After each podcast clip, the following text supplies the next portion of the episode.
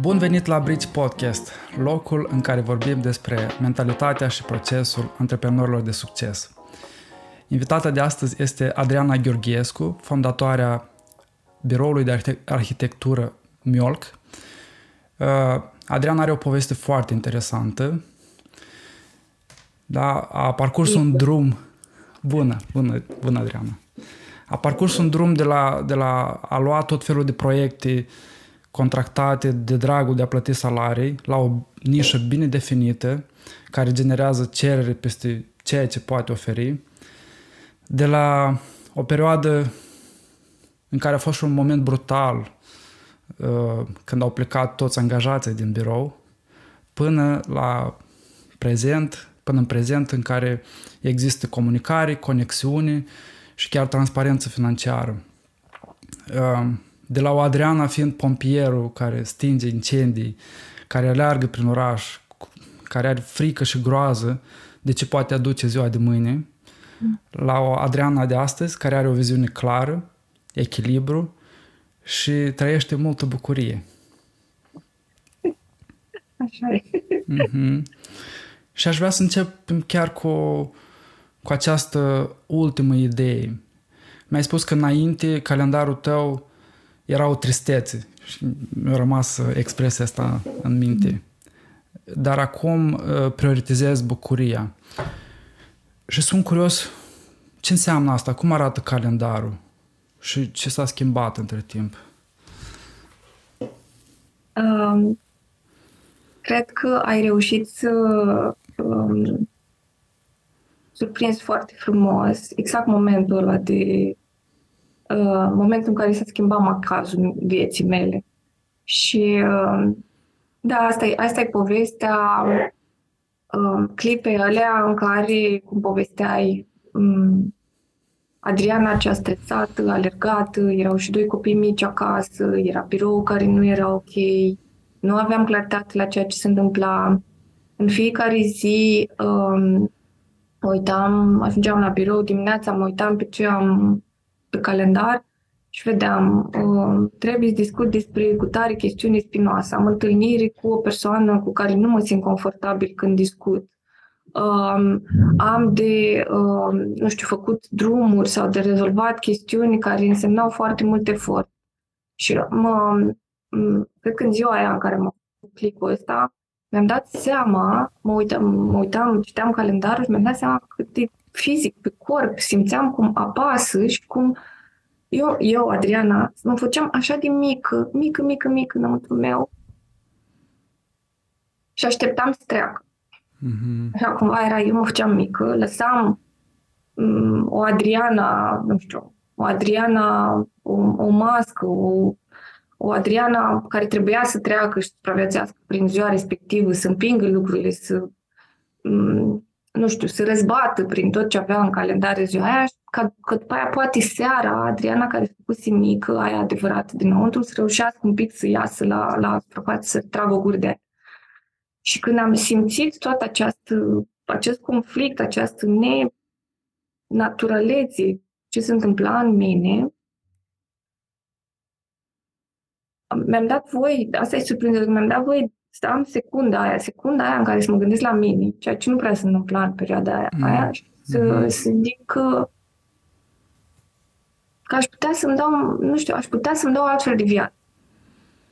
Aș putea să-mi dau viața aia în care să mă trezesc dimineața, să mă uit pe calendarul meu și să-mi salt inima de bucurie și abia aștept să floresc în ziua respectivă cu o întâlnire cu un om de care mi-e drag și abia aștept să-l văd întâlnire cu beneficiari care, care aud și apreciază ceea ce fac, cu um, proiecte care, în care simt că înflorește ceea ce pot să dau.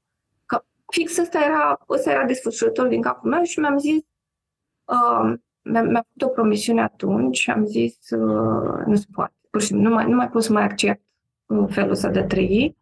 Uh, eu o să ajung, nu știu în cât timp, dar o să ajung să, în ziua aia în care o să mă uit în calendar și să văd doar bucurii. Mm-hmm. Am reușit. Uh, și acum să mă întreb cât timp a trecut de atunci.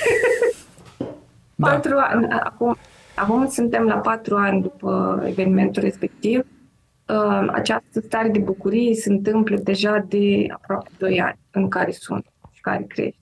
Mm-hmm. Mm-hmm.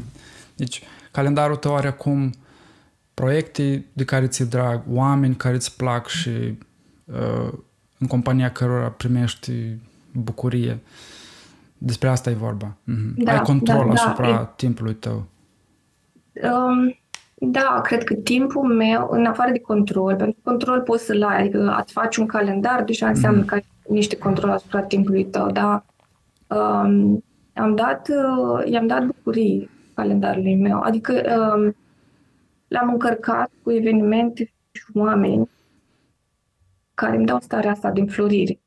Uh, nu e neapărat să fie uh, toate evenimente uh, asupra cărora am așteptări sau asupra cărora am control. Um, în același timp mă fac să înfloresc evenimentele noi, cum am început acum să fac webinar, să fac curs, să fac, am, am intrat într-o zonă în care mi este foarte nou. Uh-huh. Uh, dar tocmai uh, pentru că am ales pentru că îmi doresc să uh, explorez această zonă, e propria mea alegere, este, uh, este ceva care mă încarcă, tocmai de asta Mm-hmm. Da, pe mine m-a fascinat fix ideea asta, pentru că foarte mulți antreprenori fac un business de dragul de a face business și urmăresc niște mm, rezultate pe care le creează societatea sau pe care le, ca urmare a presiunii și a ideilor din societate. Dar tu ai avut declicul ăsta în care ți-ai, te, te-ai gândit la viața pe care vrei să o ai și mm-hmm. cum biroul de arhitectură, afacerea ta, te poate ajuta să, să ajungi la, la viața pe care mm-hmm. ți-o dorești. Mm-hmm. Și că tot ce înseamnă schimbare de business și poate chestii tehnice, de fapt, sunt despre a-ți schimba viața în bine, despre a, a ajunge să trăiești cu bucurie, cum spui tu. Da, și mai este o chestiune pe care o să zic în birou. Um, profesia noastră este de așa natură încât ea este făcută să dăm bucurii oamenilor, să le facem o viață mai fericită. Și ceea ce spun mereu este dacă de unde să dai bucurii dacă tu nu simți bucurii? Mm-hmm. Mai întâi tu trebuie să simți bucurii, mai întâi tu trebuie să fii în locul ăla ca să poți să-i încarci pe ceilalți. Ți poți aduce fericirea aia care noi visam când am dat la arhitectură, wow, să facem, schimbăm lumea, să facem oamenii fericiți cu ceea ce construim, ceea ce facem, ceea ce gândim, ce creăm. Dar dacă nu e fericire în tine, cum ai să dai mai departe? Mm, da, da. Valabil și în parenting, nu? Dacă, da. dacă tu nu ai grijă de starea ta, da. cum crezi că o să aibă asta impact asupra copilului tău. Poți da. să faci tot felul de activități pentru copil, dar oricum starea ta o să influențeze într-un mod decisiv. Da, foarte bine punctat. Copiii, cred că trebuie să recunosc, uh, mi-au fost foarte buni profesori. Mm-hmm. Foarte, foarte buni profesori. Mm-hmm. Mm-hmm. Uh, cumva poate că a fost uh, un privilegiu faptul că eu creșteam birou în timp ce creșteam și pe cei doi copii, care erau foarte micuți când, când am început. Poate că, de fapt, e o întrețesere de învățătură pe care am primit-o de la ei, de la cei cu care interacționam. Mm-hmm. Mm-hmm. Am rezultat chestiunea asta. Ok. Da, sunt curios. Care au fost cele mai curajoase decizii pe care tu le-ai luat în, în procesul ăsta de schimbare și care îi sperie pe majoritatea, majoritatea arhitecților și majoritatea antreprenorilor din industriile creative? Um, nu știu ce se întâmplă. Deci, mm-hmm. de la momentul ăla în care suntem foarte idealiști, când uh, decidem să stăm la facultate, la arhitectură, um, și avem niște, avem o doză foarte mare de entuziasm și de, nu știu, generozitate în noi. Parcurgem șase ani de școală, facea după, la capul celălalt, după ce am ieșit, nu știu, nu știu cum, să agață de noi niște trebuie. Mm-hmm. Scris cu caps așa. Trebuie. Și un fel de trebuie să fac cât mai multe, mai diverse și cât mai mari programe de arhitectură. Trebuie să demonstrez că sunt foarte puternic și foarte bun și pot să fac foarte mult. Uh, trebuie să am cât mai multe proiecte în portofoliu. Trebuie să impresionez prin mașina, casa, whatever ce am eu în spate. Și așa toți trebuie ăștia cu caps lock, care tot pâlpâi acolo și pâlpâi și pâlpâi. Și um, acum mi-e ușor, după ce am făcut un pic exercițiul ăsta de a, de a observa uh, fetița care se face mică în mine, mi-e ușor să um, descifrez ce se întâmpla, dar mult, mult timp la începutul vieții uh, profesionale, um, aveam până la urmă un ghid. Venea câte un proiect de genul, uite, pe lângă chestia asta pe care o lucrăm aici, lucram la un moment dat, nu știu, la un... Eram într-un birou care câștigase un uh, concurs cu un uh, reamenajarea unei zone într-un parc din București și au venit la pachet și cu alte chestii, gen amenajare de drum sau niște lucruri de astea care nici măcar nu aveau treabă cu arhitectura. Și mă trezeam, mă uitam la calculator și mă întrebam, dar eu ce fac aici? Desenam niște drumuri, uh, uh, stratificații de drum. Mi spunea, păi nu știu, asta trebuie să facem, trebuie să livrăm asta, am contractat asta. Și uh, era momentul ăla în care Adriana se făcea mică și zicea, ok, trebuie să fac asta, să o fac și trebuie să... Făcea ani mai târziu, când aveam, am, am început să lucrez pe cont propriu, veneau beneficiari care spuneau, uh, da, uite, noi acum vrem neapărat să facem design interior la nu știu ce funcțiuni. Adriana ea se făcea mică, nu, nu știam atunci să decodific, dar neapărat îmi aducea bucurie proiectul ăla, dar ei au intrat în birou, au venit, am un client, trebuie, trebuie să fac. După aceea au venit lucrări foarte mari, care aveau uh, un grad de complexitate foarte mare, era mega um, exciting, era, adică așa îți stârnea curiozitatea, știi, că Doamne, cât de multe chestii pot să explorez, pot să învăț. Doar că în el aveam de-a face cu oameni care nu, nu aveau aceleași valori.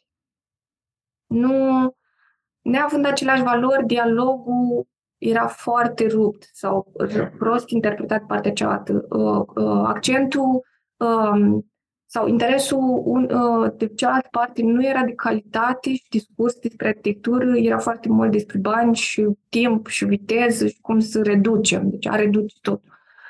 Și um, îmi era, iar și Adriana care se făcea mică acolo, zicea ok, ok, hai să vedem cum trecem și peste asta, că trebuie, trebuie. Și um, cred că cea mai, um, nu știu, decizia care a fost uh, a venit așa spontan. Uh, am ezitat în jurul ei, cred că un an sau doi.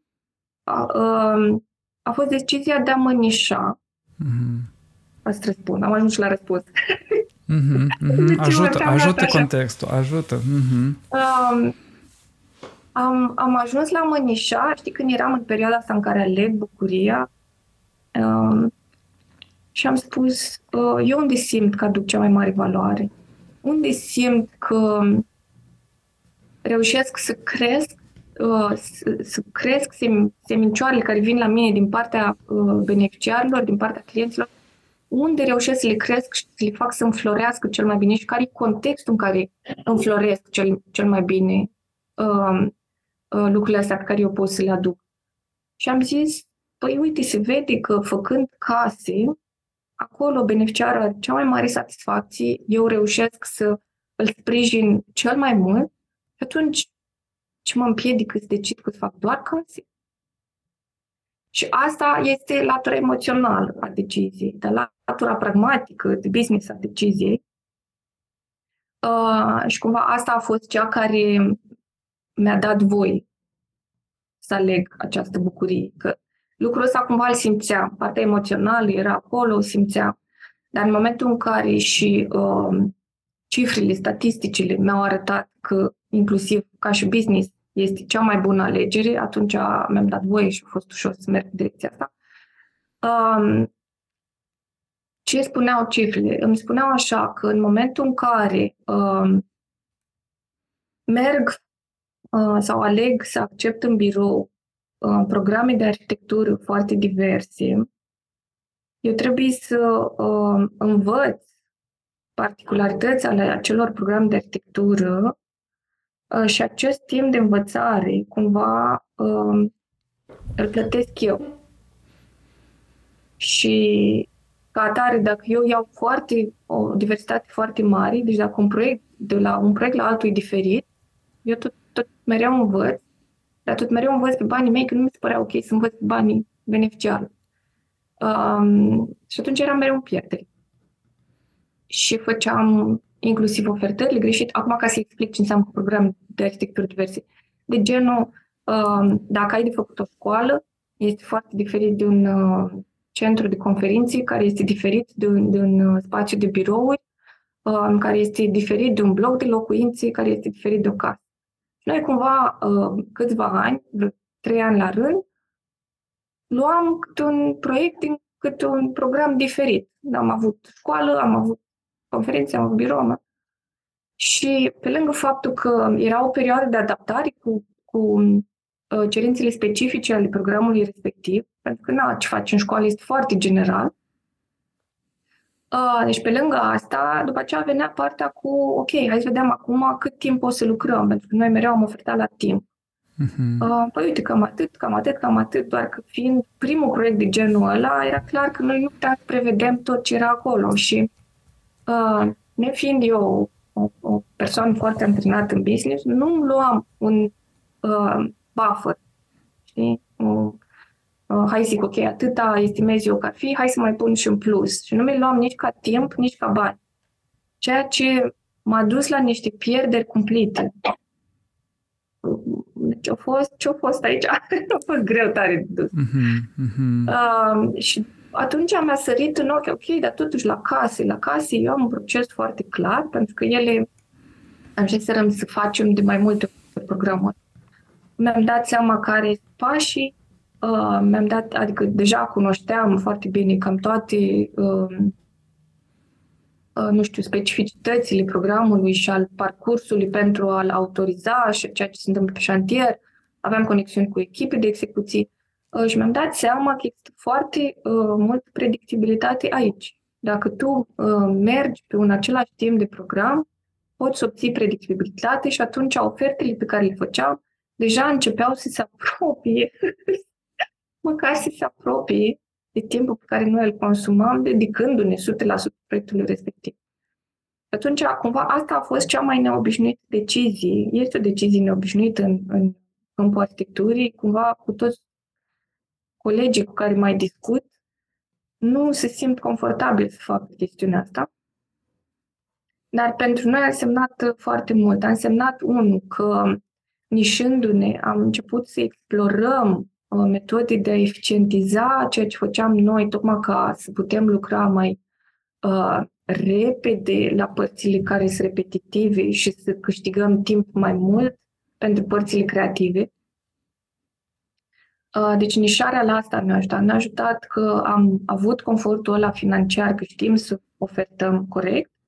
Uh, având confortul financiar, mi-a dat confortul de timp, când am bugetat timpul pentru fiecare proiect cât de cât corect și atunci uh, am reușit să facem proceduri și proces acolo unde lucrurile sunt destul de ok, trebuie să fac niște planșe ca să obțin uh, un anumit răspuns, fie de la autorizare, fie pe șantier. Ei, planșele alea întotdeauna o să știu că am o legendă. Cum pot să fac legenda aia cât mai bine exprimată? Mm-hmm. Cum pot să o așez cât mai bine în pagină? Cum pot să o automatizez și să o leg cât mai bine astfel încât dacă fac o modificare pe planșă să ducă, să reverbereze modificarea asta în dat planșă? Deci e clar că având um, um, putând să fac procese um, și să structurez foarte bine chestiunile repetitive sau um, astea care sunt foarte tehnice, noi am câștigat timp în zona de creativitate și asta pe zona de creativitate ne-a, ne lăsat și acolo să devenim creativi și să creăm un, să rafinăm am, am pornit, am creat și am rafinat după aceea un pachet în sine care este separat de pachetele standard care uh, le are un birou de arhitectură, ceea ce ne-a făcut să ne diferențiem foarte bine pe piață. Și atunci, uh, cumva asta ne ajută și în direcția de marketing. Adică noi, având o comunicare, o comunicare foarte clară, foarte targetată, știm către cine să comunicăm, știm exact care, care, este, uh, care sunt nevoile uh, publicului nostru țint, știm fix să ne ducem și să uh, ajutăm pe ele, știm să comunicăm cum ajutăm pe ele. Deci toate lucrurile s-au legat uh, și au căpătat claritate, uh, curățenie, structură în momentul în care am luat decizia asta să ne nișăm. Mm-hmm. Ok, super.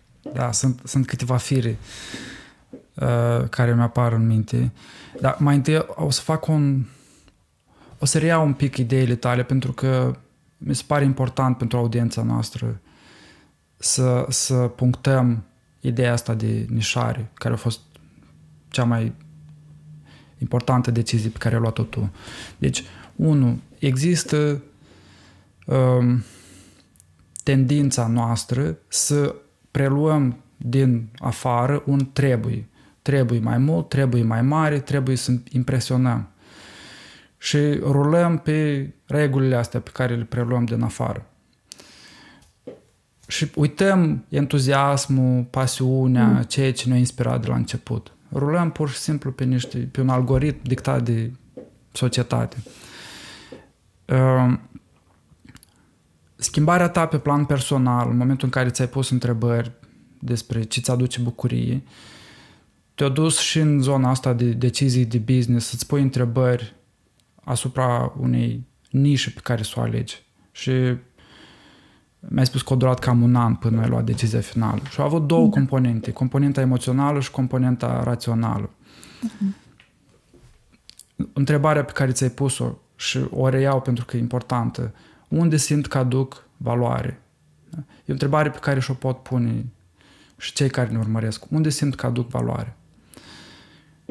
Partea emoțională. Și pe partea rațională, care na, trebuie ponderate, pentru că dacă nu există o, o ponderare, s-ar putea să nu poți să te întreții din ceea ce faci și nu ajungi prea departe.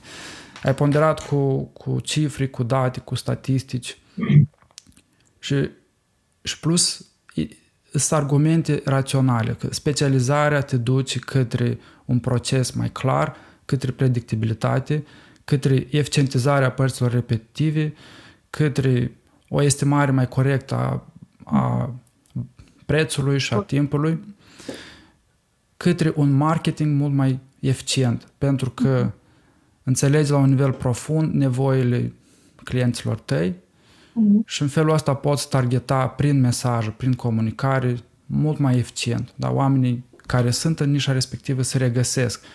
Pe de altă parte, când faci de toate pentru toți și comunici în termeni vagi, generali, nimeni nu se regăsește. Mm-hmm. Da. Bun. Întrebarea mea este, în acel an până ai luat decizia, tu, dar și cei care ezită să ia decizia asta, care crezi că sunt fricile, care crezi că sunt temerile? Oh, păi eu să povestesc. Ok. Um, aveam o diferență de tarifare uh, pe persoane juridice, 30% mai mult decât persoane fizice. Uh, pe lângă asta, uh, la uh, contractele de persoane juridice era vorba de dimensiune, metri pătrați. Pur și simplu, proiectul era mult mai mare. Am avut contracte de 1500, 2500, 6000 de metri pătrați versus casa care este 120, 200 de metri mm-hmm. pătrați. Și atunci, cumva, iarăși, ca și business, te uiți, ai un contract mai mare, îți oferi mai multă siguranță, îți oferi siguranță pe o dimensiune mai mare de timp, tu nu, ești, tu nu consumi timp în vânzare și contractare, ci doar timp în livrare pe proiectele care sunt mai mari. Mm-hmm. Um, și atunci de asta era, era cum, nu părea intuitiv, corect, să te mișezi pe casă.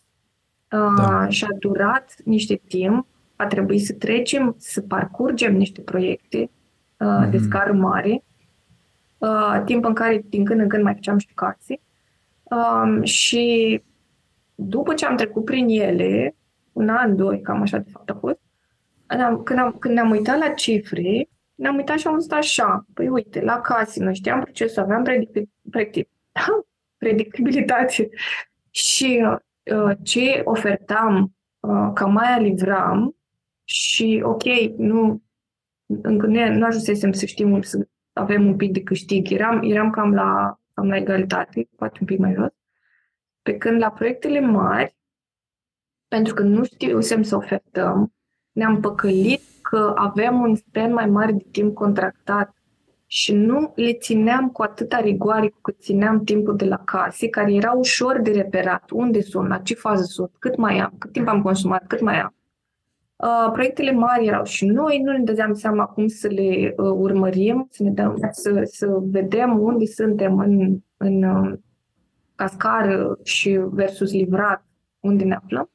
N-am știut să le ținem corect în, uh, nu știu, sub control și acolo am avut pierderi foarte mari. Pur și simplu am rămas cu pierderi foarte mari, deși um, inițial părea că sunt bine bugetat. Și atunci am zis, băi, uite, numai uitându-ne la cifrele astea, uh, temerea dinainte că ce ne facem dacă noi ne ieșim pe proiecte care, de fapt, sunt vândute la preț mai mic, da, dar noi suntem mult mai eficienți și atunci, de fapt, ajungem să facem din ele un produs câștigător. Asta odată. După aceea, un alt tip de temeri era, bun, ok, uh, contează foarte mult um, omul care lucrează la proiect. Uh, pentru că nu cred eu proiectele. Se lucrează în echipă. Și atunci contează foarte mult calitatea echipei, calitatea oamenilor din echipă.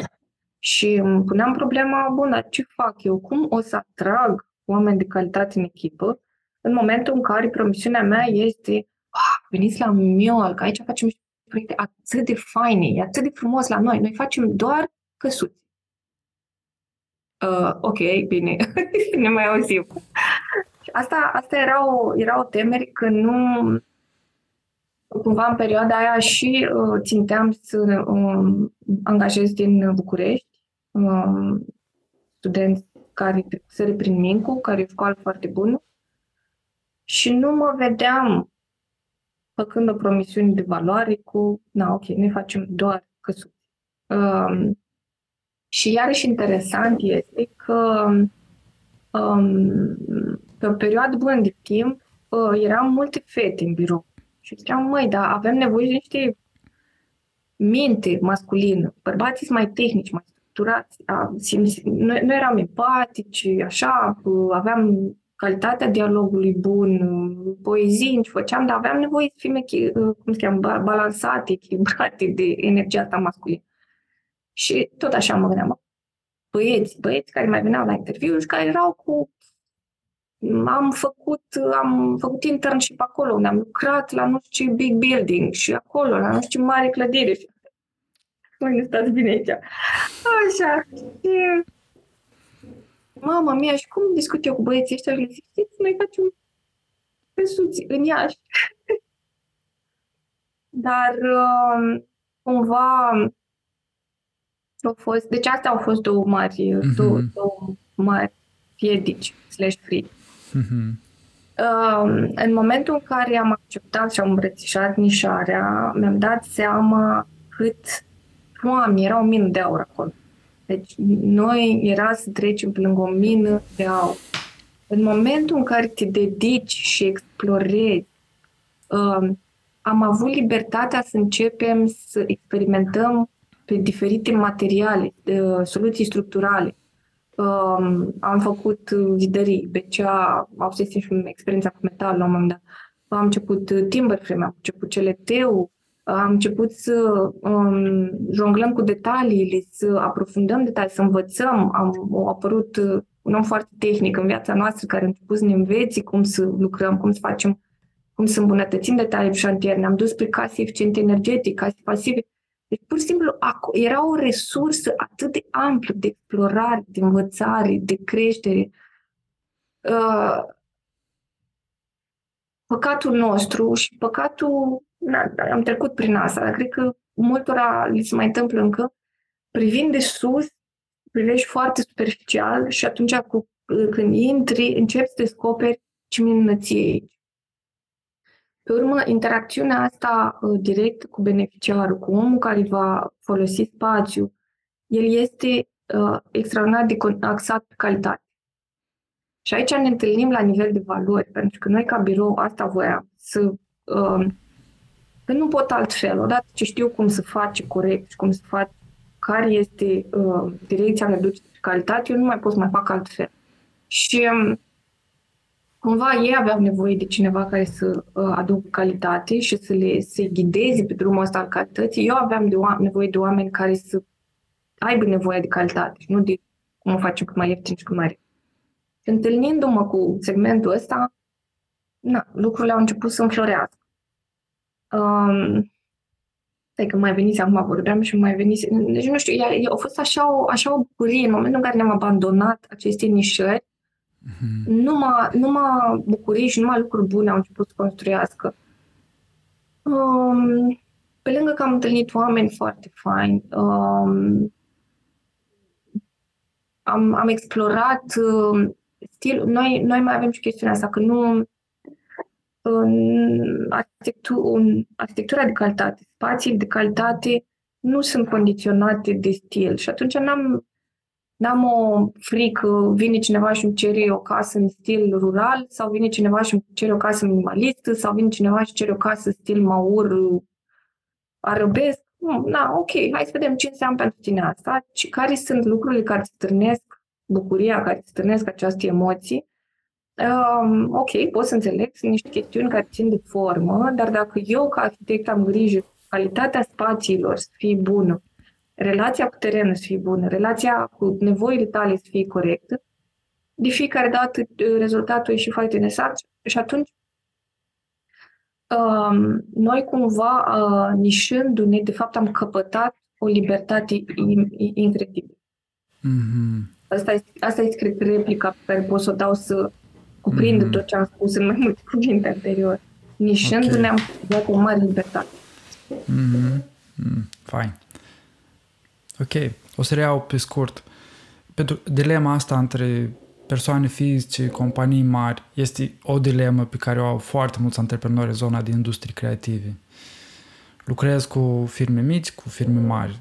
Da, de exemplu, dacă fac site-uri, dacă fac design, grafic, și, și ați trecut și voi prin, prin dilema asta și ceea ce v-a ajutat a fost pur și simplu să experimentați cu direcția asta de a lucra pe clădiri mari, pe proiecte mari și la final să trageți linii și să vedeți că de fapt ceea ce părea că va aduce mulți bani, de fapt acolo era o pierdere mare. Mm-hmm. Era o capcană. Era o capcană. Mm-hmm. Ok, o altă temere este că nu poți atrage oameni de calitate în echipa ta dacă lucrezi pe, pe o nișă atât de îngustă și atât de simplă la prima vedere. Însă mm-hmm. voi, aprofundând nișa asta, de fapt, a descoperit o nouă lume. Da.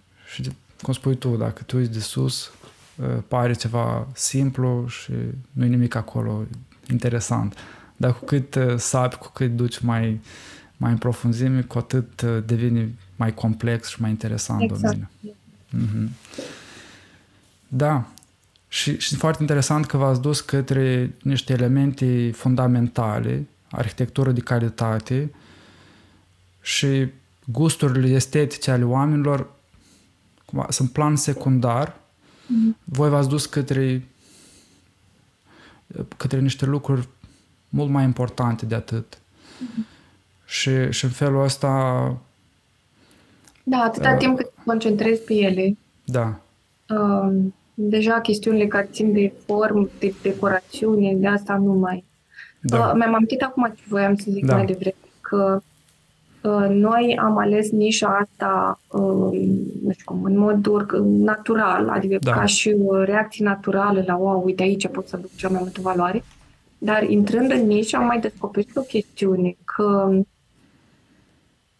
Uh, zona asta de case este destul de, mm, nu știu, un fel de copilul sărac al programelor de arhitectură. Adică sunt foarte multe birouri bune, de mare succes, care având succes sau nișându-se pe programe mai mari, spun, ok, nu, noi nu mai facem case, nu mai lucrăm case. Și ce se întâmplă este că s-a ajuns la o penurie de birouri de bună calitate care chiar să investească și să facă asta pe termen lung. De obicei sunt birourile startup-urile, birourile uh, tinere, ele încep lucrând case, pentru că este na, programul simplu, ușor de, de um, ajuns la beneficiari, la clienți, știi, ușor, uh, poți contracta mai ușor un program de asta mai mic. Um, faci câteva case și după aceea te lansezi în programe mai mari. Ei, și uh, pentru, pentru biroul respectiv probabil este o soluție foarte bună, dar cumva pentru um, na, acei beneficiari, pentru acele familii care doresc foarte mult să uh, investească în calitate, să contractezi un birou de arhitectură bun, ei nu prea aveau opțiuni. Noi am ajuns astăzi, mai primim întrebarea, uh, da, ok, v-am văzut, v-am urmărit, e foarte frumos ceea ce faceți, dar vrem să vă întrebăm, spuneți-ne clar de la bun început, lucrați case? Și deci, fără să ne dăm seama, am descoperit o nișă care chiar avea nevoie, adică era, era, era un pic cam pustiu aici. Mm, wow! Mm-hmm, da. Mm-hmm. Da, foarte interesant. Deci, s-a creat o, un loc uh, gol în piață pe care l-ați ocupat, segmentul persoanelor fizice care pun preț pe calitate atunci când da. își construiesc casă. Da, și da. da, majoritatea persoanelor fizice o să au poate bugete mai reduse și poate nu pun preț pe, pe calitate, dar oricum exista și acel segment, segment pe care voi v-ați poziționat ca fiind numărul mm. unu pe acel segment, cel puțin mm. în Iași. Mm. Pentru că v-ați specializat, pentru că ați aprofundat domeniul. Mm-hmm. Și a fost mai întâi în Iași și după aceea pasul spre nivel național a fost foarte ușor foarte, mm. foarte ușor, pentru că deja aveam portofoliu, deja aveam, uh, nu știu, se vedea din discurs câtă experiență e în spate. Mm-hmm. Uh, și acum am început să lucrăm și în afară. Mm. Felicitări! Ok. Da, știi, o decizie de asta așa, care, care o faci undeva într-o căm, într-un birouaș, într-un orășel, mm-hmm. în capătul României, uh, și zici tu într-o zi, bă, uite, mă uit la cifre, hai să facem așa, cum ar fi asta, și uite, câțiva ani mai târziu, de fapt, descoperi că tu ai deschis o ușă către o lume extraordinar de frumoasă. Mm-hmm. Ok, o să facem un pas în spate acum, pentru că e ca, e ca un drum pe care mulți arhitecți, multe birouri de arhitectură încep, au mulți antreprenori ca tine din arhitectură încep, dar la un moment dat tu ai, ai făcut dreapta, da? Ceilalți au mers tot înainte, pe direcția clasică. Mm. Și din ce am observat la tine, tendința ta sau abilitatea ta de a, de a aduce structură și dorința de a îmbunătăți lucrurile în permanență și tu de a crește în permanență. Astea ar fi două componente importante care tu ai adus în punctul ăsta, în care să-ți pui întrebări, în care să iei o decizie curajoasă și să aprofundezi și să mergi pe, totuși pe o cale deosebită, diferită față de ceea ce fac majoritatea birourilor, birourilor de arhitectură. Și sunt curios de unde vin trăsăturile astea. Și dacă ar fi să te uiți în, în trecutul tău din copilărie, de unde vin de unde vine abilitatea de a structura și dorința de a îmbunătăți Wow, uite, foarte interesant. Trebuie să mă așez un pic pe întrebarea ta. Um, cred că puțin um, întrebarea cuprinde și răspunsul. Um, nu știu ce s-a fi întâmplat, dar am, am, am ales sau am întâmplat să rămân copil. Mm. Deci această, această stare de curiozitate permanentă, și nevoie, dorința de a învăța și de a crește, de a explora, este caracteristică copiilor. Mm-hmm. Și, uh, nu știu, dar am, uh, acum vreo câțiva ani, am surprins să-mi doream să-mi crească niște păr alb. Pentru că toată lumea ziceau că am cu vreo 10-15 ani mai puțin decât aveam. Și dai seama, când lucram cu și companii mari, cu șantiere mari, cu oameni mult mai în vârstă ca mine, cu mai multă experiență, îmi părea fetița aia de după gos. Și, da, în poziții, în, în situațiile alea, în contextul ăla, nu părea un avantaj. Dar copilul din mine nu, nu l-am ucis, cred că asta e, că nu l-am, sau nu l-am ascuns, sau nu l-am, știi, fetit, tot ziceam fetița aia care se face mică, poate că asta era copilașul ăla, explorator și viu și care vrea să bucure. Și nu-i pasă de ce zice mami și tati, că vrea să bucure de viață. Mm-hmm. Deci este această latură. Cred că curiozitatea, explorarea, um, atracția spre a te bucura e caracteristică copilului și unui copil care rămâne treaz și viu în, în noi. Partea de structură, nu știu ce să zic, mi-a plăcut matematica de când eram mică. Țin minte că bunica mea, ca să scape un pic de mine, până pregătea masa sau ceva, îmi dădea câteva pagini de calcule matematice, nu știu, 5-6 ani. Și așa a scăpat de mine și eram mega bucuroasă. Uh, am făcut mate fizică la Negruții. Mi-au, mi-au plăcut, deci mi-au, mi-au super plăcut obiectele astea care erau, uh, erau clare. Gramatica, mamă, am adorat mm. gramatica și am plâns când am aflat că nu mai avem ore de gramatică la școală. Um, geometria, geom... Na, deci tot, tot, tot, toate, toată latura asta reală, mă simțeam confortabil um, când uh, lucram uh, pe direcția asta um, și cred că asta, um, curățenia asta din matematică, um, am căutat-o mereu în tot ceea ce fac. Curățenie, peste tot, adică e clar că tot trebuie să fie limpezime. Uh, și gramatica, iarăși, care e întâlnirea între limba română și matematică, uh, mi-a arătat că da, uite, poți să aduci structură în ceva care pare foarte liber și nestructurat, cum e literatură. Um, și atunci, probabil că astea au fi rămas în mine și mă, mă ajută uh, pentru că dacă este să spun care este talentul meu cel mai puternic, este ăla de a face mereu structură în haos. Hmm. Asta e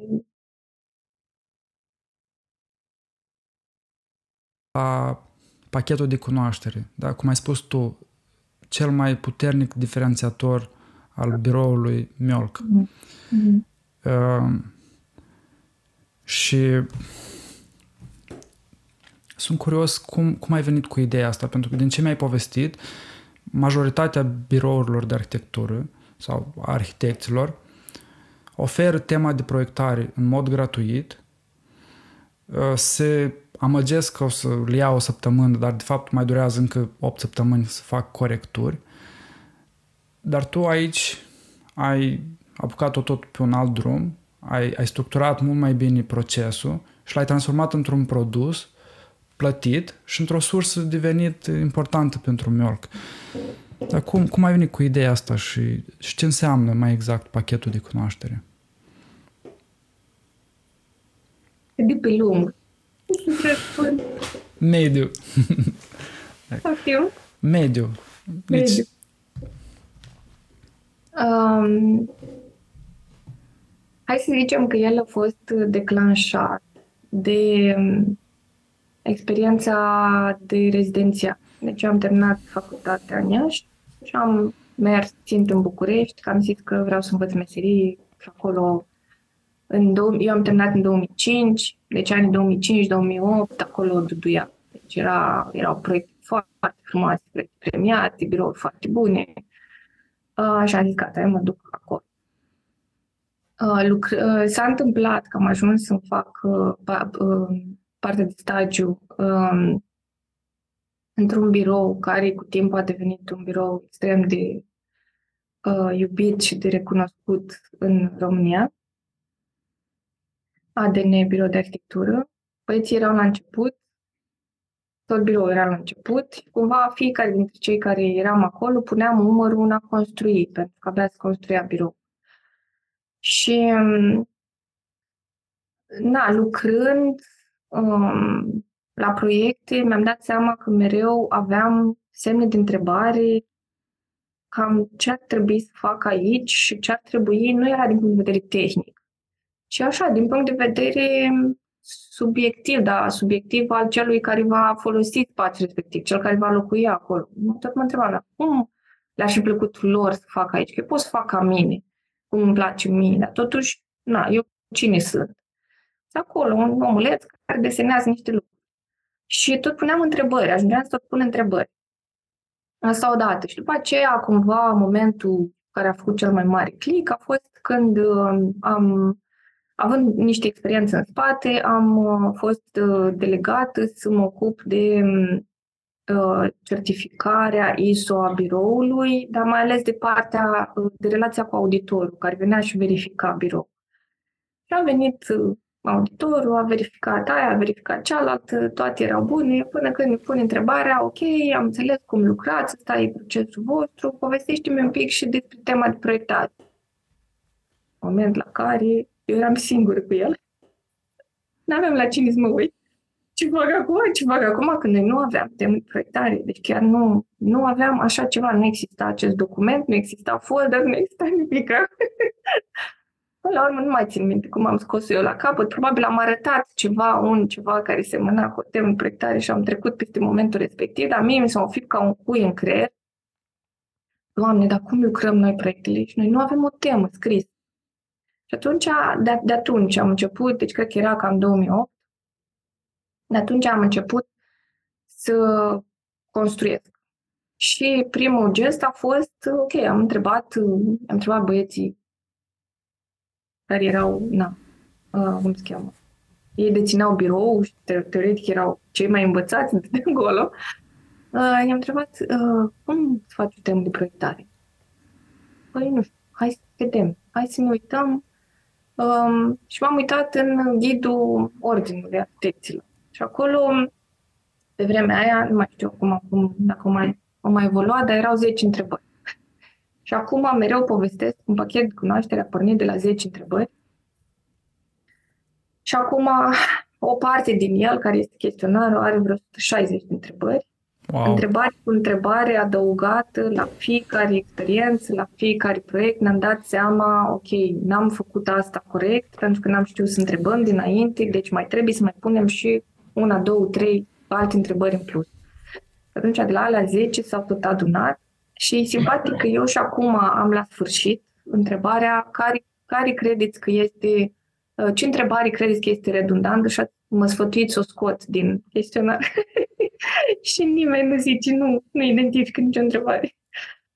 Um, na, deci ăla e momentul în care, în care a pornit, când mi-am dat seama că nu exista, nu auzisem despre cum să face chestia asta și am început să îmi pun problema și eram atent, ochi și urechi de fiecare dată, să văd cum aș putea să aflu din timp de la beneficiar despre lucrurile astea, astfel încât să nu ajung. Pentru că la noi, la arhitecți, problema e așa, că vine na, cuplul respectiv, zice, băieți, vreau o casă, să fie faină, să fie așa, uite cu astea camere, pe terenul ăsta, Uh, și cumva instinctul este, a, da, păi am auzit, vrea camerele astea, vrea terenul ăsta, vrea, um, nu știu, um, și mai întreabă un pic despre niște mobilare uh, și tendința este ca imediat arhitectul să apucă să face o propunere și după aceea arată propunerea. Și după aceea experiența pe care o ai ca arhitect este când încep, încep, începe familia să ia la tocat. Păi da, nu-mi place care parapet la fereastră dar nu-mi place că, um, nu știu, um, are parchet pe jos, dar nu-mi place că am două uși la uh, living și n-am decât una, dar nu-mi place că asta arată. Păi, toate astea sunt lucruri pe care dacă eu le întrebam dinainte, cum preferați ferestrele? Să fie până jos sau cu parapet? Că, na, oamenii au o frică de ferestrele care nu au parapet. Dacă întrebam asta dinainte, nu mai ajungeam să cheltui de mult timp în a calibra fațadele respective, să iasă o clădire foarte, da, zic, armonioasă, compoziții corecte a fațadelor. Și știam de la bun început, trebuie să desenez niște fațade cu pereți cu parapet. Și cu asta asta. Adică nu era nicio problemă să fac asta dacă aș fi știut dinainte. Cam, mm-hmm. cam asta e relația, știi? Mm-hmm. Um, de fiecare dată când îmi dădeam seama că ceva în concept nu este bine primit, nu este acceptat și care nu avea o um, rațiune tehnică în spate, păi bun, asta eu puteam să o aflu dinainte și deja când veneam puteam să merg pe direcția pe care vă așteptați. Uh, și uh, lucrurile sunt atât de, uh, cum spun, și, uh, sunt foarte simple și în același timp nerestrictive. Pentru că tu ca arhitect poți faci un proiect minunat și o fațadă minunată cu ferestre cu parapet. Adică nu te împiedică cu nimic să fii arhitect, dar tu știi dinainte că omul are o problemă. Mm-hmm. Sau sunt oameni care au o dorință, este foarte important să ai fereastră în fața chiuvetei la bucătării. Pur și simplu, asta este important pentru ei. Sau oameni care este, este, îi deranjează foarte mult dacă la patul matrimonial au fereastră în lateralul patului. Trebuie neapărat să stea cu spatele la fereastră dacă nu vor să... Da, sunt oameni care prin experiența de viață descoperă că lucruri care sunt importante pentru ei. Atâta timp cât toate lucrurile astea sunt pur subiective și nu impactează calitatea uh, demersului arhitectural și a spațiilor care rezultă, nu impactează rezolvările tehnice. De ce să nu iei mm-hmm. în seamă lucrurile astea? Mm-hmm. Și ai spus că este etapa de întrebări și ce mai presupune pachetul de cunoaștere? În Ei, pachetul ăsta? de cunoaștere a crescut în timp, pentru că eu aveam, am pornit de la întrebări și, ok, am făcut chestionar și le trimiteam oamenilor chestionarul pe mail și le ziceam să mi-l trimit înapoi. Și după niște timp mi-am dat seama că sunt lucruri pe care ei le scriu într-un fel, dar nu neapărat le exprimat cum ar fi vrut să le exprime. Și atunci mi-am dat am tras concluzia că, ok, uh, completarea chestionarului este un, un exercițiu um, și pentru beneficiar de alinierea unor gânduri uh, și după aceea uh, relevanța cea mai mare o are discutarea față în față a chestionarului. Atunci eu trec prin răspunsuri, îmi dau seama de alea la care trebuie să mai aprofundez și aprofundez într-o discuție liberă și se întâmplă că sunt oameni care se exprimă mult mai ușor liber decât în scris. Și da. atunci, uh, și, na, e cam majoritatea uh, au relația asta cu... Plus că vezi limbajul non-verbal, îi vezi cum relaționează și um, relaționează cuplu, cei doi, cum relaționează între ei. Um, și a apărut discuția asta față în față. După aia, discutând cu ei, ajungeam să... Um, ei spuneau lucruri de genul îmi plac um, fațadele clasice. Mi-am dat seama că, dar ce-o fi însemnând clasic? Sau Uh, vreau să casa să emane ospitalitate. Păi ce înseamnă ospitalitate? Că e foarte vag cuvântul ăsta, foarte general. Și atunci am început să le arăt imagini. Hai să vedem, clasic înseamnă așa sau înseamnă așa? Um, a, păi nu, așa înseamnă. A, nici nu m-aș fi gândit la așa ceva. Și atunci mi-am dat seama că foarte multe din chestiunile pe care noi le vorbim sunt uh, nu știu, avem um, reprezentări vizuale diferite ale unor concepte care noi le avem. Um, după aceea, mai departe mi-am dat seama că uitându-ne la uh, anul, la început îi rugam să-mi trimite imagini. Trimiteți-mi imagini cu, nu știu, chestii care v-ar plăcea sau ce înțelegeți prin asta. Um, și după aia mi-am dat seama că eu mă uitam la imaginea și vedeam o chestiune, ei se uitau la alte lucruri. De genul, eu mă uitam la o poză pe care mi-a trimis-o și vedeam piatră naturală pe fațadă, dar ei vedeau um, faptul că există un trotuar de jur împrejurul casei. Sau um, eu vedeam ferestrele mici, dar ei se uitau la acoperiș. Și ca atare a apărut discuția pe imagini.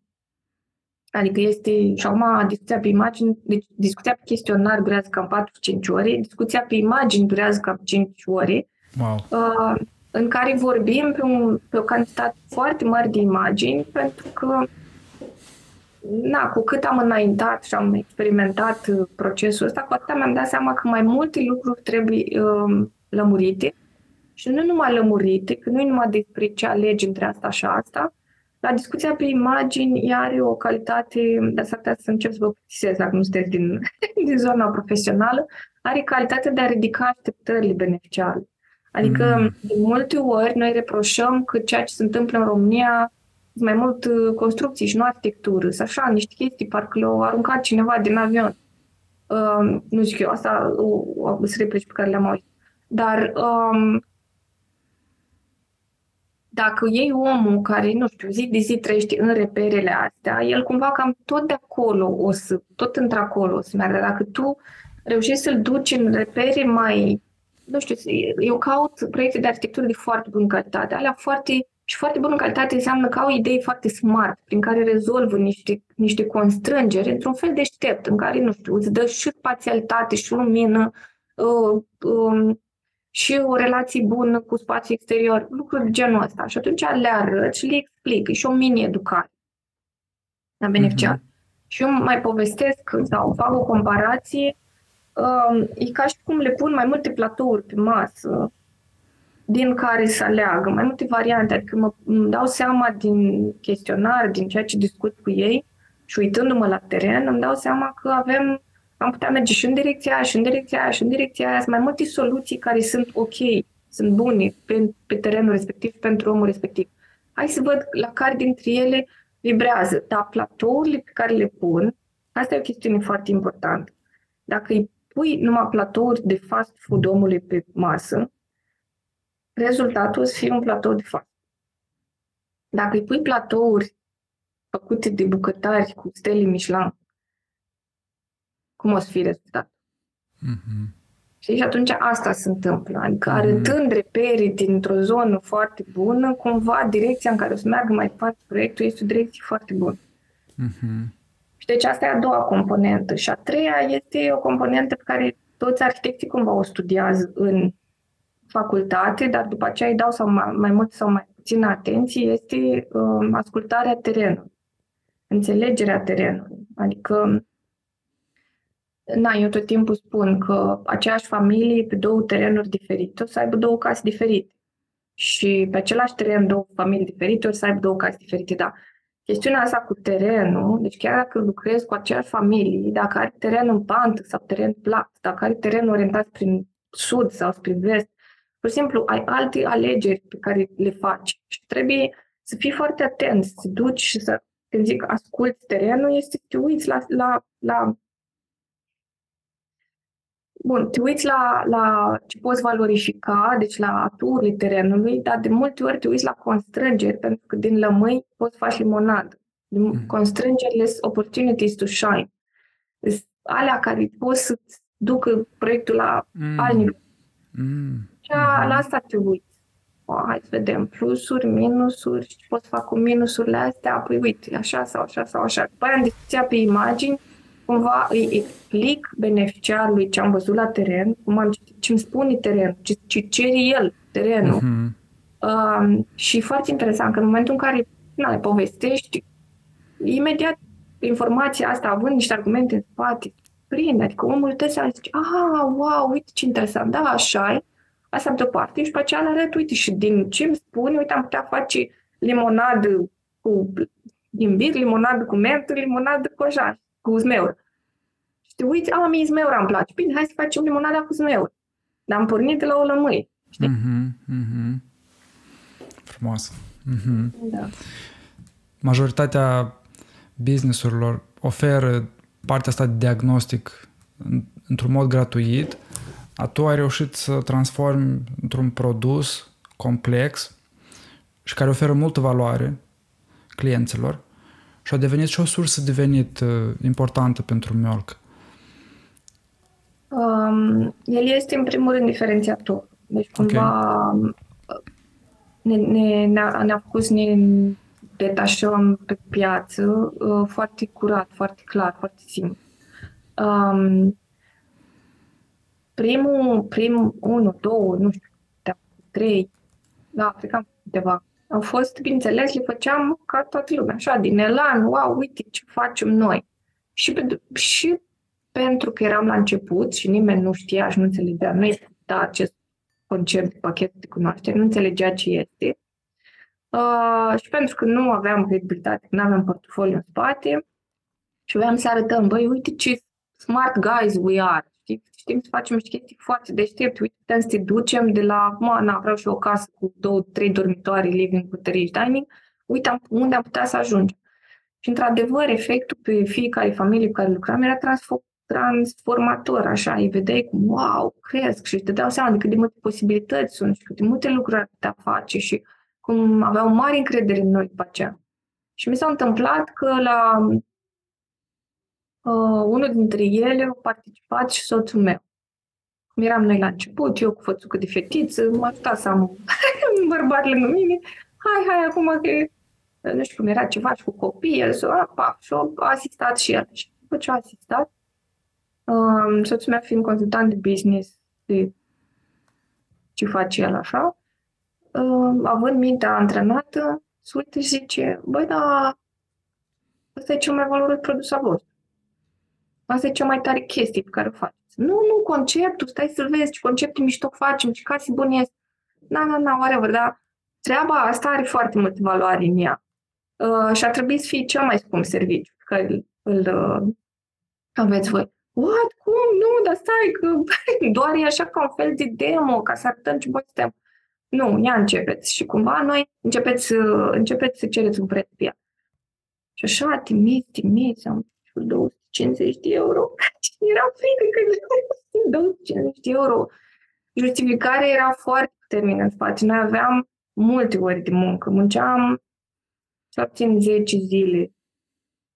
Să obțin 10 zile pentru că a fost interesant cineva care că nu, ați făcut voi o prezentare cu niște PDF-uri acolo, cât o puteți voia. Dar toată informația care e pregătită pentru discuția pe imagini, de exemplu, îi, eu fac studiu, uh, studiez aproape 100 de proiecte înainte de a scoate um, și a structura niște imagini ca să arăt niște direcții în care putem să mergem este timpul ăla de studiu, după aceea structurat, după aceea dat imaginea trebuie să le așez ca să facă sens pentru omul cu care dialoghezi, după aceea dialogul pe care l-ai, după aceea prelucrarea informației pe care ți-o spune el, tot, toată chestia asta după aceea se așează într-o broșură care este na, grafic, stăpânit, toate informațiile așezate coerent. Deci ce obțin 10 ori de lucru aveam Uh, și n-a existat justificare, adică e mult, mult timp, mult lucru și era cumva, era și este încă, acolo e esența, acolo se hotărăște soarta proiectului. Și oamenii au, uh, i-au înțeles valoarea și cumva am ajuns pas cu pas să declarăm prețul lui real. Mm-hmm. Asta Mm-hmm. Adică el a tot crescut, a tot crescut și am ajuns să declarăm prețul real. Mm-hmm. O nouă noutate pe care o introduceți, am spus o nouă noutate, o noutate pe care o introduceți este un curs pentru, pentru arhitecți. E un nou produs pe care tu îl creezi și mi-ai spus la preinterviu că motivația este de a elibera o săptămână pe lună pentru echipă, în așa fel încât să vă puteți dedica cercetării, dezvoltării. Povestește-mi despre proiectul ăsta. Da, știi, când m-ai întrebat care au fost deciziile alea uh, care stai... Curajoase. Care, mm-hmm. Da, pe care le-am luat. Una a fost nișarea și a doua a fost chiar la începutul anului ăstuia. Când uh, am avut uh, întâlnirea anuală și tot așa, ne uitam pe cifre, ne uitam pe statistici, ne-am dat seama de un produs care oricât ne-am străduit noi să-l facem să fie um, nu profitabil, măcar să scoată banii. Nu, nu s-a întâmplat, deci ani de zile am lucrat la el, l-am rafinat în toate felurile și am zis ok, uh, este momentul să facem loc. și am decis că um, mutăm produsul ăsta spre uh, altă companie și um, făcând loc uh, s-a creat spațiu pentru alte produse. Și produsele astea, produsele noi, interesant că de vreo 3-4 ani tot zic, trebuie să ne mai diversificăm paleta de produse, trebuie să ne mai diversificăm, trebuie să ne mai diversificăm. Haideți să ne gândim, să vedem ce produse mai noi am putea introduce. Și nu, tot nu se legau. Cred că era ceva în spate, dar tot așa, știi că e temere, wow, dar cum să iau pe direcția aia, dar cum să fac chestia asta. Și Produsele noi către care o să mergem anul ăsta sunt um, uh, consultanță, consultanță către beneficiari care nu contractează contracte cu noi, uh, dar pe care i-am putea sprijini foarte mult, făcând măcar consultanța aia de la început, povestind, explicându-le terenul, explicându-le ce, pe ce direcție ar putea să meargă și o oră, două de discuții uh, ar putea să le um, dea extraordinar de mare valoare pe viitor. Uh, deci ne deschidem către familii cu care nu avem un contract complet și în același timp să începem să facem cursuri um, către colegii arhitecți, um, dar și uh, produsul ăsta tot uh, ajutând până la urmă beneficiarii noștri, pentru că ce e complicat, noi ne-am nișat, ne-am rafinat produsul, uh, într-adevăr, suntem recunoscuți că reușim să aducem foarte mult, foarte bună calitate, multă calitate, în produse de bună calitate.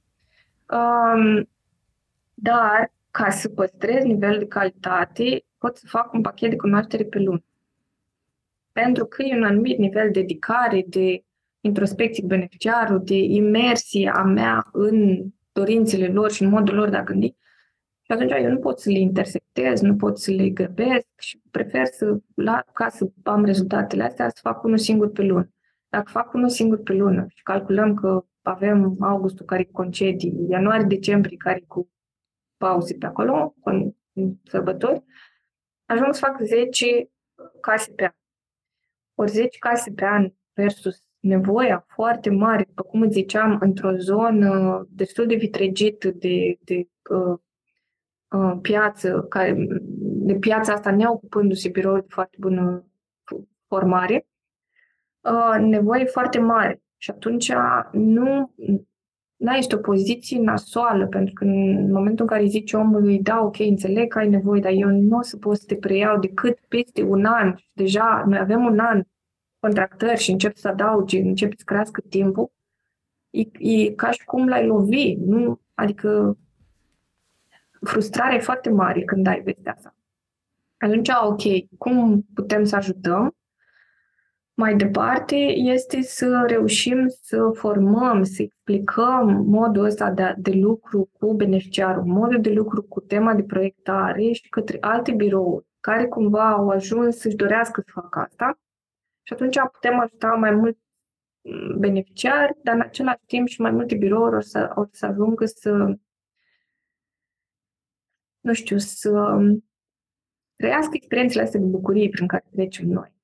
Mm-hmm. Și prin mai mult curaj când venim noi și povestim și asta e foarte frumos. Deci am avut uh, miercuri primul, prima sesiune de curs și a fost extraordinar de frumos. În momentul în care vezi câtă eliberare aduce tot ceea ce povestim și cum există curiozitate și wow, da, hai, inclusiv feedback venind, venit um, o zi după în care mi se povestește că deja doi s-au aplicat informații pe care le-au aflat la curs și au văzut rezultatele. Mm. Wow. E, mm-hmm. Da, e, e foarte vindecător, așa, și pentru noi, și pentru cei care au intrat în curs, și pentru beneficiarii care o să fie pe viitor. E o experiență extraordinară. Din nou, știi, faci o iei decizii, tu micuț acolo undeva, zici, a, uite, hai să facem așa și după aceea descoperi că deschide o lume.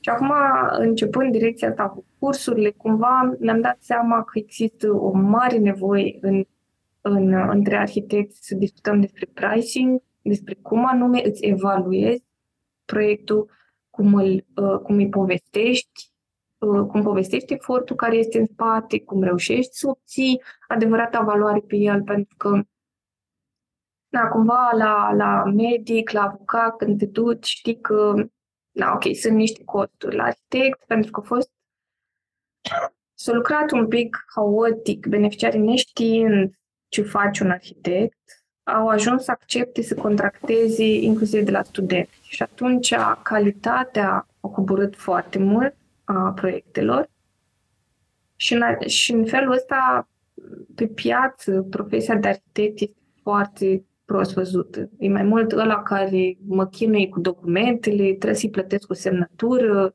ăla care mă stresează cu fațadele. Deci nu, nu-i văzut ca un membru al echipei care de fapt te sprijină și te scoate din foarte multe probleme. E, și aici avem de lucrat.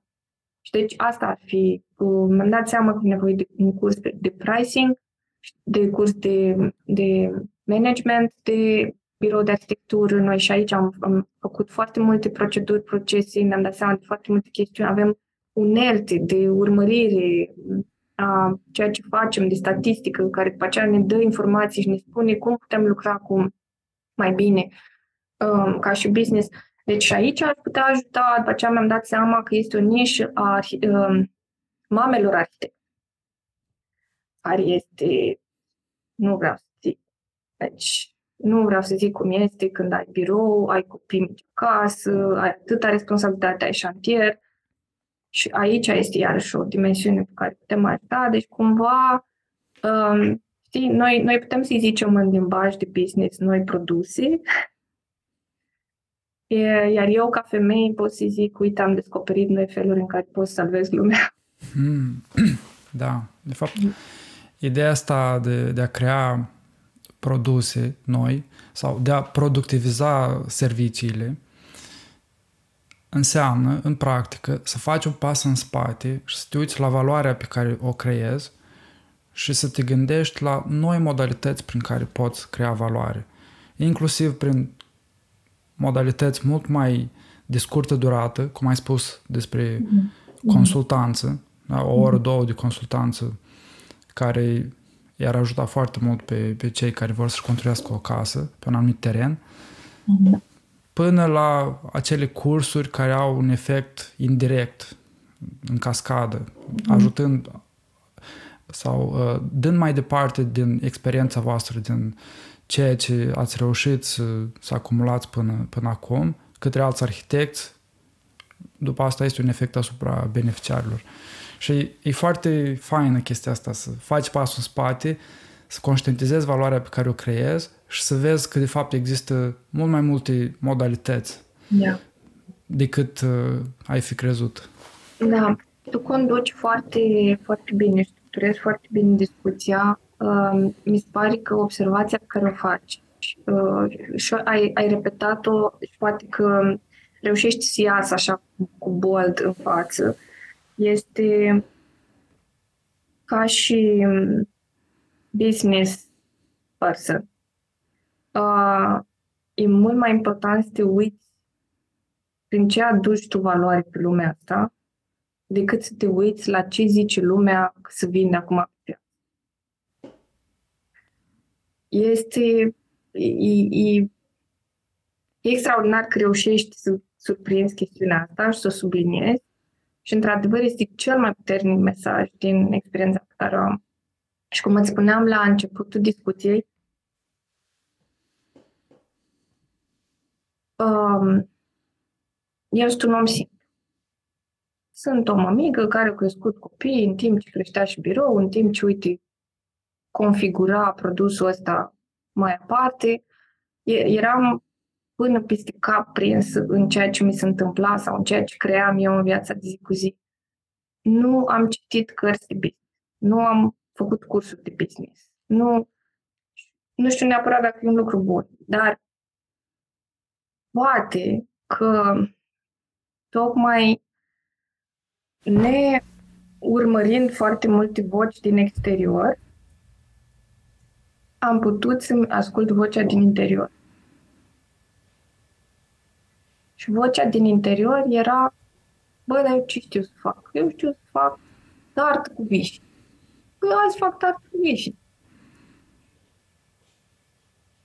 Mm. Și făcând tart cu vișine, am ajuns să, să accesez o lume și lumi extraordinare. Și da, ceea ce zici tu este, da, prima dată tarta mea de vișine cu vișine a fost uh, nișarea casei. Bă, ce, unde reușesc să dau cea mai bună valoare? La case, vorbind cu omul simplu. Și după aceea, din nou, tarta mea cu vișine a fost Păi asta am învățat. În tot timpul ăsta am învățat să fac proces de arhitectură, am învățat să fac pricing, am învățat să fac acest pachet de cunoaștere, să fac o temă de proiectare. Deci aș putea să povestesc și altă. Hmm. Da. Da, am multe curiozități și întrebări, dar cred că ăsta e un moment foarte bun să, să încheiem. Um, și sunt recunoscător că ai acceptat invitația. Pentru mine, eu mi-am luat multe lecții și mai ales că e o poveste reală care a decurs firesc, organic mm. Și nu nu sunt chestii învățate din cărți, nu sunt chestii învățate de la cursuri și ești o inspirație. Îți mulțumesc mult! Îți mulțumesc foarte mult, Igor! E un moment așa, acum i-ai dat un final emoționant. Îmbrățișez.